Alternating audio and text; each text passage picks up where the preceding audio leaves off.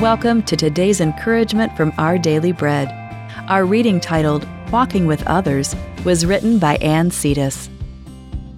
Billy, a loving and loyal dog, became an internet star in 2020. His owner, Russell, had broken his ankle and was using crutches to walk. Soon the dog also began to hobble when walking with his owner. Concerned, Russell took Billy to the vet, who said there was nothing wrong with him. He ran freely when he was by himself. It turned out that the dog faked a limp when he walked with his owner. That's what you call trying to truly identify with someone's pain. Coming alongside others is forefront in the Apostle Paul's instructions to the church in Rome.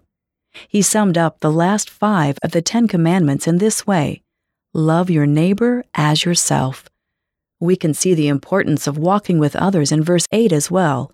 Let no debt remain outstanding except the continuing debt to love one another.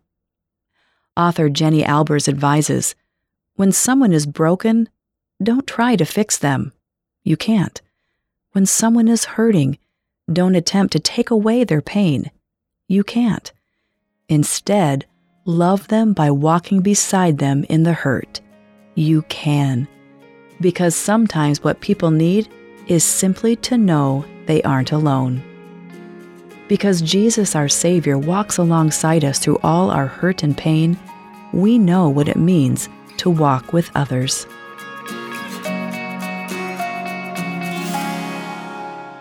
Today's Our Daily Bread devotional scripture reading is from Romans chapter 13, verses 8 through 14.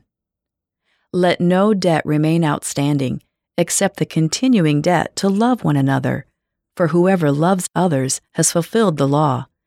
The commandments you shall not commit adultery, you shall not murder, you shall not steal, you shall not covet, and whatever other command there may be, are summed up in this one command love your neighbor as yourself.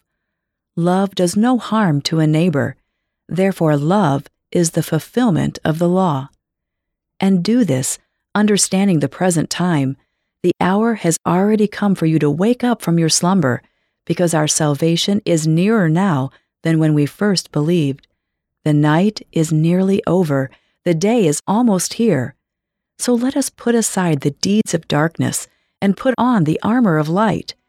Let us behave decently as in the daytime, not in carousing and drunkenness, not in sexual immorality and debauchery not in dissension and jealousy. Rather, clothe yourselves with the Lord Jesus Christ, and do not think about how to gratify the desires of the flesh.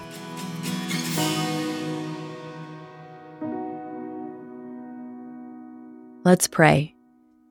Dear Lord, please open our eyes to the needs of people all around us, and as Paul so wisely encouraged, love our neighbor as ourselves.